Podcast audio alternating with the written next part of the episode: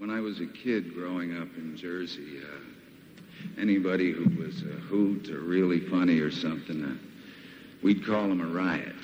Ladies and gents, uh, this guy's a riot in more ways than one. Bob Dylan.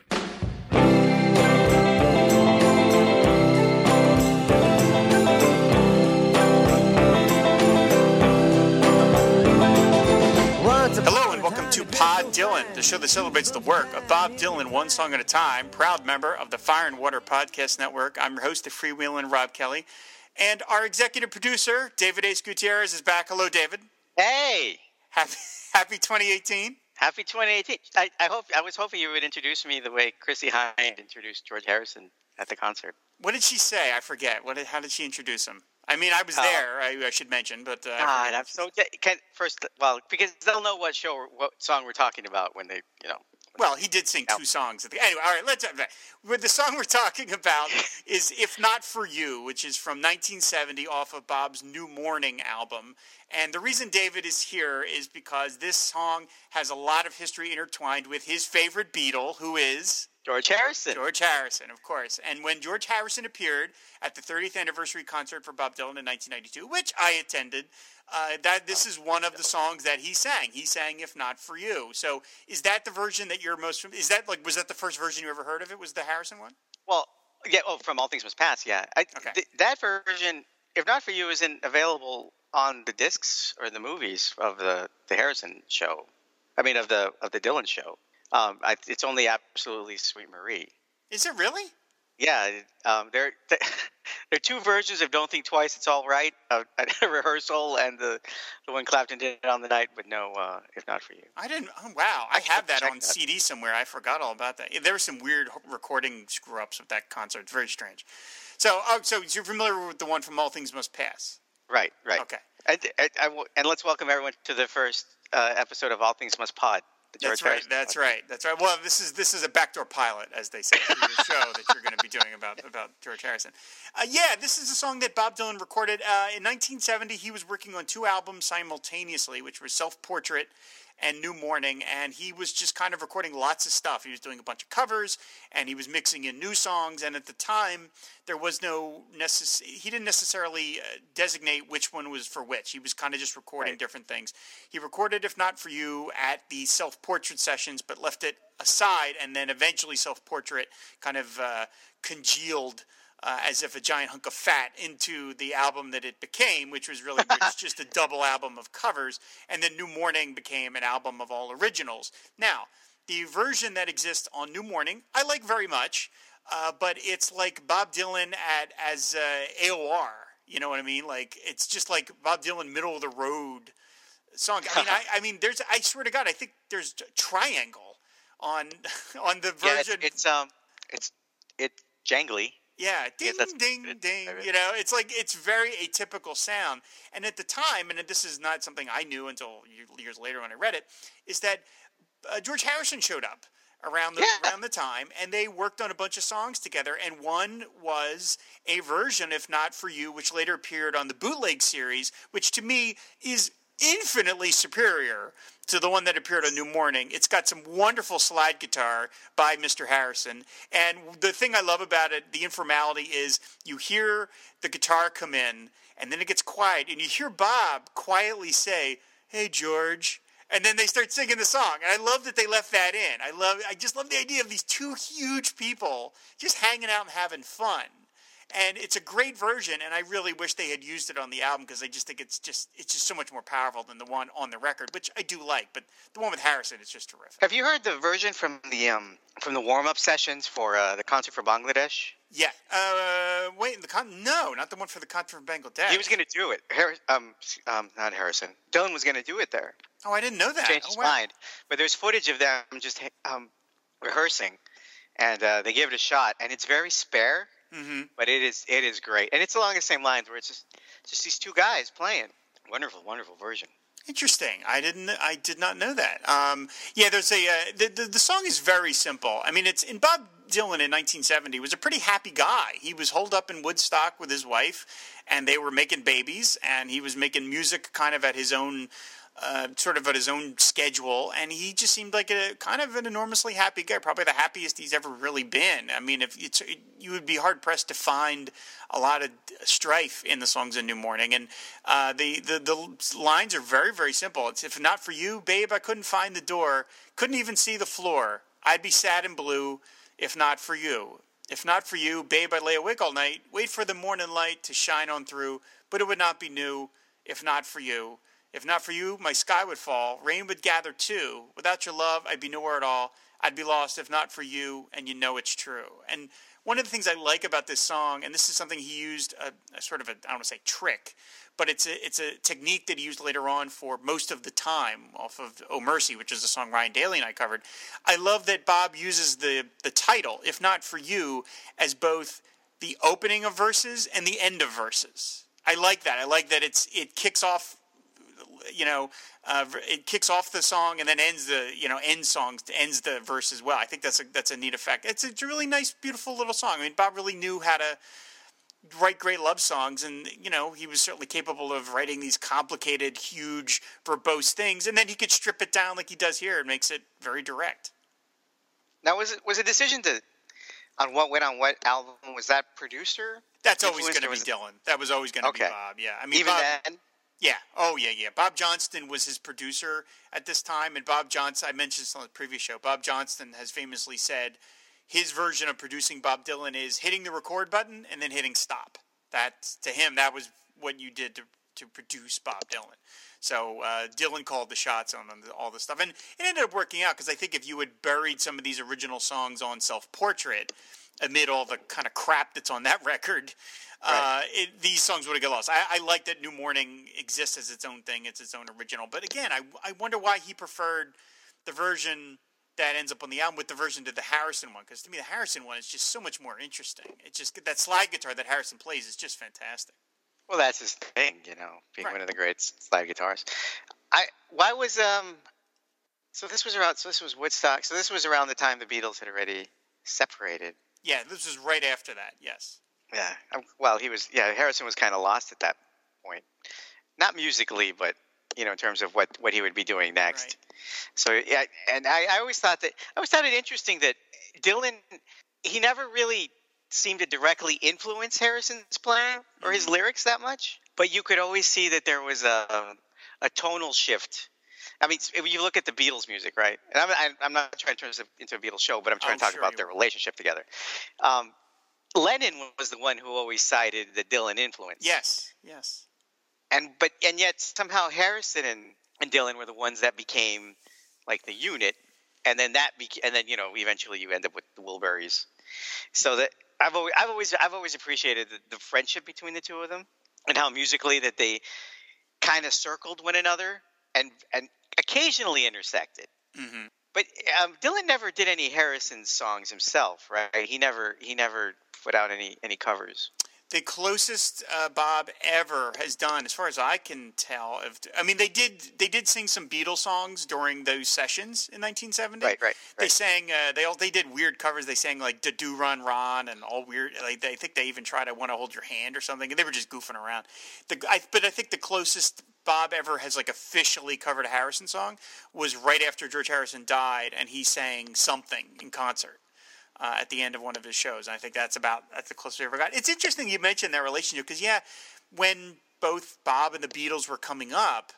Uh, they, you know, were highly influential to one another, and they hung out. It's kind of amazing they never recorded together. Can you imagine what that might sound like to like to have the Beatles? Well, it's like like and four huge egos. Yeah, well, that's well, that's that's funny you say that because in, initially Lennon and Dylan seem to be the ones that hit it off. There's right. that famous footage of them in the back of a cab where they're talking, and you know, uh, as you mentioned, Lennon, you know, openly talked about that that Dylan influenced him with Norwegian Wood and all this stuff, and then Dylan was then influenced by that right back and all this stuff. But then it seems like over the late '60s Dylan's relationship with Lennon subsided a little, and he sort of picked up with Harrison, and then that took off, and then they remained kind of the best friends. And in fact, you know, uh, Lennon's relationship with Dylan, I think, seemed a little strained, and, and even in the late seventies, uh, Len- yeah. Lennon sang that song about "I don't believe in Zimmerman." Like he attacked Dylan via song.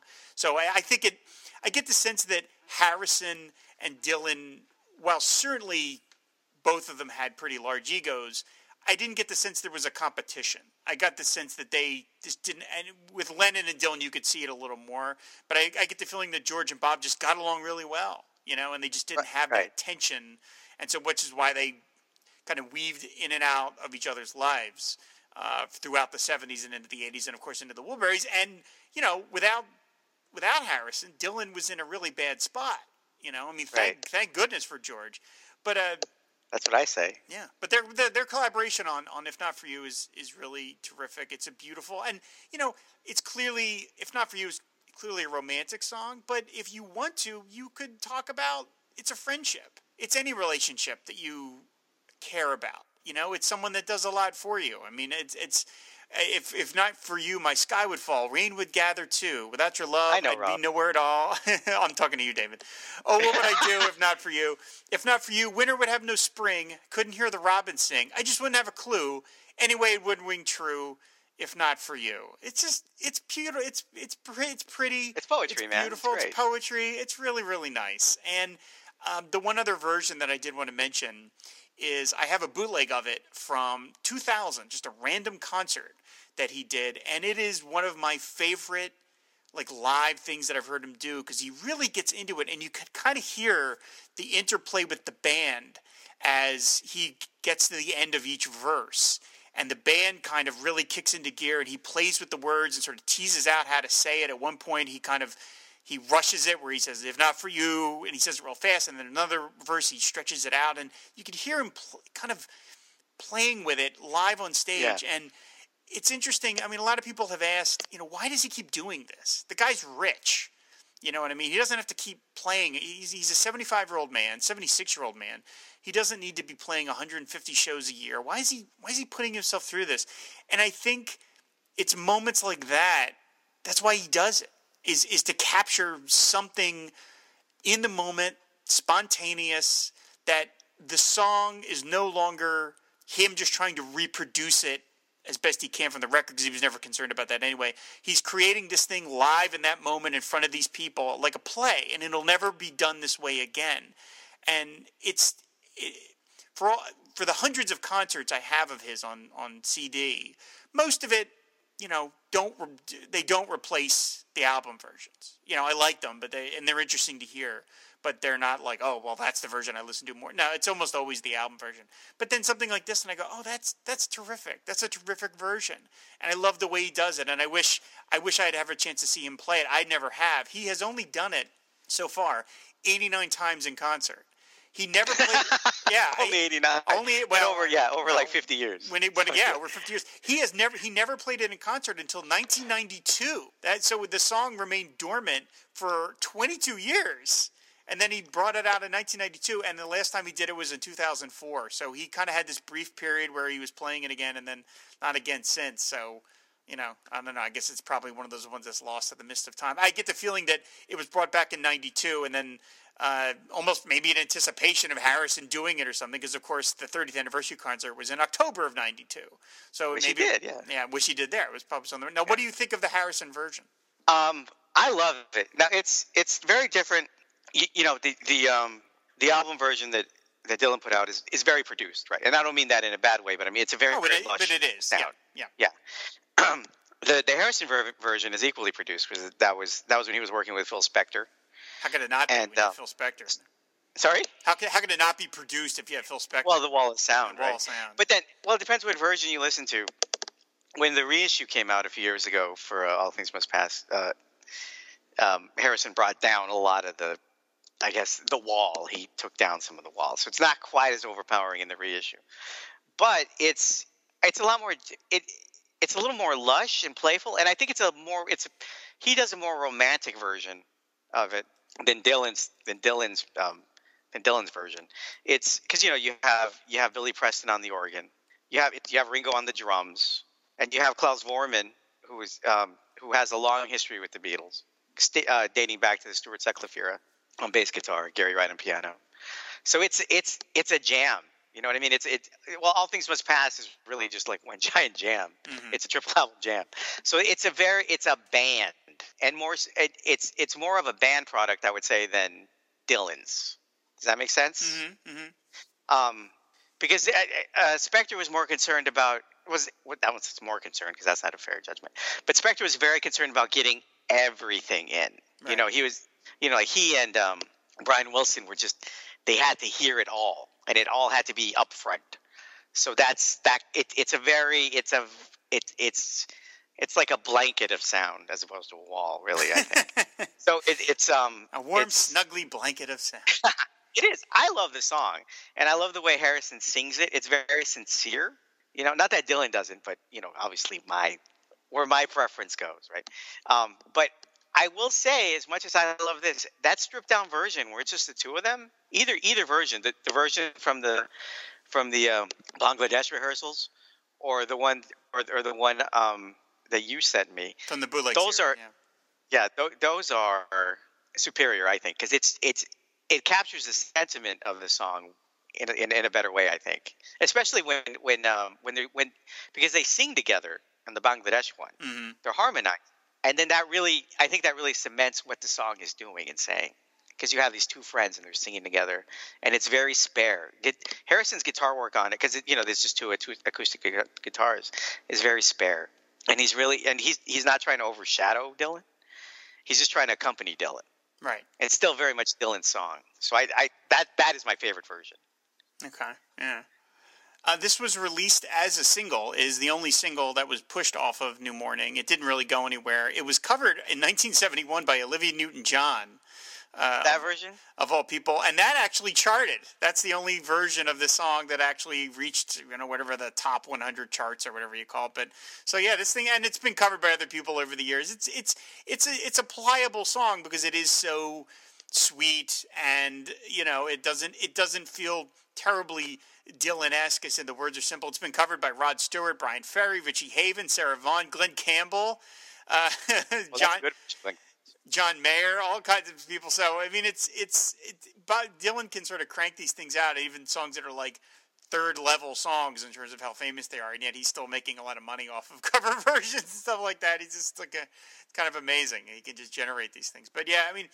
It is. It is a song that is. It's in- inextricably linked between the two guys, between him and Harrison, and their friendship, and and how it sort of you know they bonded together over uh, the, the dissolution of the Beatles, and then they did the concert at Bangladesh together, and the Isle of Wight concert, and stuff like that. And this is when they were hanging out together all the time. And uh, again, that just hearing Bob just say, "Hey George," I just I'm so charmed by that because oh, I love those moments. yeah, these guys, these huge guys, these just ridiculously huge figures of culture, and they were just two dudes, you know, just hanging out together. It's just kind of amazing. You know what? I th- it's like us. You know what I think a lot of it is? Yeah. Um, uh, who else could they hang out with? You know what That's I mean? true. Yeah. Like, uh, who else gets it? And and who would you? And who and who does the compliment mean more coming from? Like, uh, and, and it sounds terrible to say, but like if someone like you or me went up to Bob Dylan and say, "You have no idea what this song meant to me," he's like, "All right, thanks."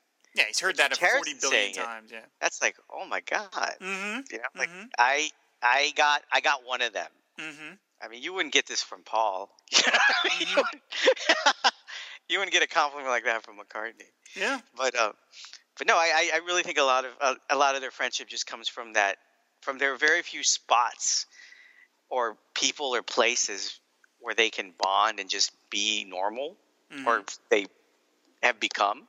And so they kind of formed this mutual admiration society. And uh and, and and it's all because of the love of music and what each other did or d- does or did, I guess really is a better way.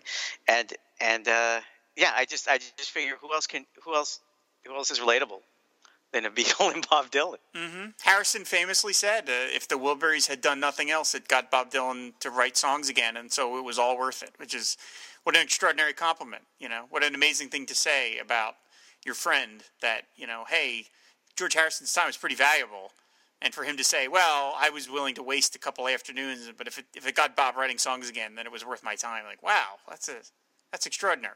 You know, so it's uh, It's yeah, it's very sweet, and I said it's a it's a. I wish I would love to hear Bob sing it in concert. He kind of really, uh, I, the last couple of shows I've seen, he has like completely ignored the '70s, like just uh, his entire '70s output. He does not do anything from. Maybe once in a while. I think the last time I saw him, he did Tangled Up in Blue, and like that's it. But he doesn't do anything from this album at all. And I would love to hear it because I think the live version of it is terrific. And it's it. Every, I like every version. There's you know there's a there's an alternate one even on the the, the later bootleg series where uh, it's a slower version where he cut that for around the self portrait thing, and that's a good version too. But again, the one with Harrison is is just terrific, and you'll hear a little bit at the end of the show. So. Uh, I don't know. Is that it? Do we have anything else we want to say about Well? Not for you. Does he ever talk about this song? Does he ever mention why he he doesn't play it? Not that I've ever. I've never seen him ever talk about any of that. I've never seen anybody even ask him about that stuff. I, I that to me would be fascinating, just to ask him like, how do you decide? You know, like how do you decide what? I mean, I know you're going to sing certain stuff from new albums or whatever, but like, do you just decide to like ignore certain albums, or do you like does the band ever get to pick? I, I'd love to know that. You know what I mean? Jack Frost picking? Yeah, I mean, really, I, I would that to me that stuff would be fascinating to know how he decides. it. There, there are whole. I've seen the guy twenty two times, and there are whole albums he's I've never heard live. I've never heard anything he's- from him. It's an embarrassment of riches for the guy, you know. Oh, yeah. and, and, and and what's nice about him is I don't think he feels the pressure to play the hits. Like, No. like I don't. I'm not gonna. I don't like to make a lot of comparisons to McCartney, but it's a contemporary of his, right? So Sure. if you go to a McCartney show, you know about what 85 to 90 percent of that show is going to be. Right, you're gonna get Hey Jude. You're gonna get Right. Yeah, You might get a Mrs. Vandebilt here or something. You know what I mean? Okay. A nice surprise, but for the most part, it the show is the show is the show as it's been for years. Um, with like three songs that he'll change out because that's the album he, he might be supporting. Mhm. Um, but with Dylan, it is a first of all, you really have to go to school to to to get it to get a Dylan concert. I think Mhm. you have to have immersed yourself into those albums. Otherwise, it's going to be a lot of oh, what what is this? Mhm. it's true. It's true. uh, what year is this from? Is it? Yeah, yeah, yeah. Oh, that's the fact that he doesn't even I don't even know how how much do you do you follow his set list? Does he go from does how much does he change it from like night to night? Not a lot. Um, it basically remains the same, and then you'll have one or two songs that get changed up, and then he'll take some time off, and he'll do like another leg of the tour, and then it'll change more dramatically there. So, it, so, but I mean, he has these things they call alternates, where they can, I guess, have rehearsed a number of songs, and then they, they can slot in what they feel like playing in any given night. But it doesn't, it doesn't night to night. It doesn't change a whole lot, but then over time it will. You'll look at it and say, "Wow, the show, the songs he was singing in June of 2015 are very different than the songs he was singing of June 2016." So yeah, he changes it up a lot. Like I said, it it, it would be fascinating to see. I'm one of the pieces of footage I love from that 30th anniversary concert, which we talked about, is the people who were there to cover his songs had his book, his lyrics book, and they were out and they're like all riffing through pages and they're deciding what to sing. And I love that, like this giant tome of stuff that you can just pick through. And say, oh, let me do this one, this one, this one. So yeah, I think it was interesting. I thought it was interesting that Harrison sang absolutely sweet Marie because he doesn't have any particular connection to that song. So he maybe just likes it. Um, Oh, he loved it. Yeah. yeah, you know. So, but, But I mean, there- if not for you, I understood why he sang that one. There's there's a Rock Island li- live um, when uh, Harrison was promoting. Uh, I think I told you the story when Harrison was promoting Cloud Nine, and Jeff Lynne's in the studio with him, and he starts to sing. People start requesting that Harrison sing in the studio, and he kind of does. Like he, you know, he'll do bits and pieces, and he and and one thing Harrison would do would just leap from one of his songs to somebody else's or something, and he started singing verses of Mr. Tambourine Man. And in the middle, of it, he says, "Oh, Bob, you write so many goddamn words." because he can't remember them all. He's trying to play, and so yeah, no, there was yeah, there's just there's just such a great was such a great friendship, and Yeah. um, anyway, That's terrific. Said it's a great song. If not for you, it's a terrific song. And again, if you're going to hunt one down, give the the bootleg series one from bootleg series volumes one to three. That to me, that's the the best version. And just to hear them hear that slide guitar is just fantastic. So and look up the Bangladesh version on YouTube. look up the Bangladesh absolutely. There's there's He chose versions to all over the place. Yeah. He chose not to perform it that night. You know uh, what's funny about the Bangladesh thing was that Dylan wasn't even sure he was he was up for performing that night. Yeah, I heard that. He decided to the last minute whether he was going to show up or not. Bob can, Bob's not always the easiest person to work with, I imagine, even for George Harrison. So He was the headline. Like, like he was I know. Like Bob, you kind of have to show up, buddy. You know, kind of a big deal. Yeah. Oh Yeah. man. Yeah. Oh well. Um, better- when- I do my Bangladesh concert, Rob, you better show and play. Okay. Oh yeah. Well, that'll be great. Uh, so, well, anyway, David, thank you so much. Thank you for coming on. Anytime. Great to talk to you, and uh, thank you for doing all the executive producing. I mentioned previous episodes, but you really were the one that put together the Joan Osborne thing, and thank you so much for that. So, you're out there beating the bushes, which I appreciate. Next up, Jack Jack Frost. I've I've heard. I've, I'm I'm in touch with his people. That'll be He's very exciting. He's really elusive. That'll be very, very exciting. I'm going to ask him what Mr. Tambourine Man means. It's going to be fantastic. So, uh, th- thanks. We'll have a link to David's Twitter feed in the show notes, and you can see all the stuff he does, writes stuff he writes for Emmys.com, things like that. Uh, you, of course, back episodes of our show can be found on our network site, which is fireandwaterpodcast.com. And we're always talking Bob Dylan over on Twitter, which is at pod underscore Dylan. So, David, thank you once again. Thanks, everybody, for listening, and we will see you later. Bye.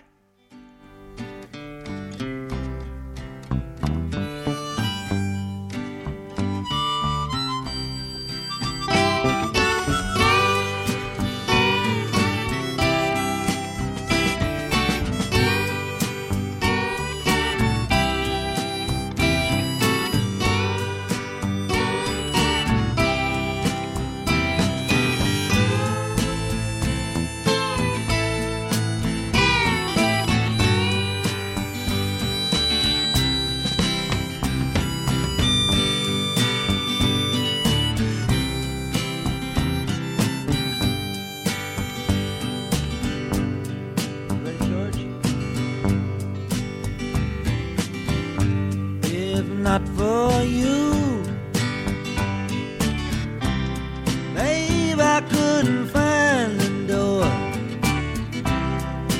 Couldn't even see the floor. I'd be sad and blue. If not for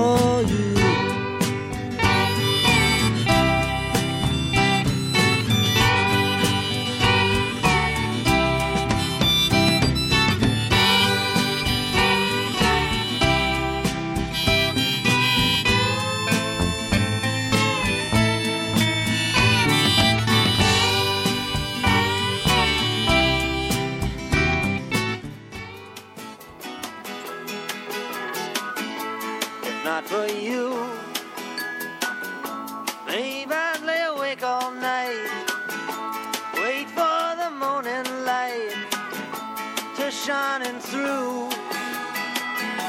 But it would not be new if not for you.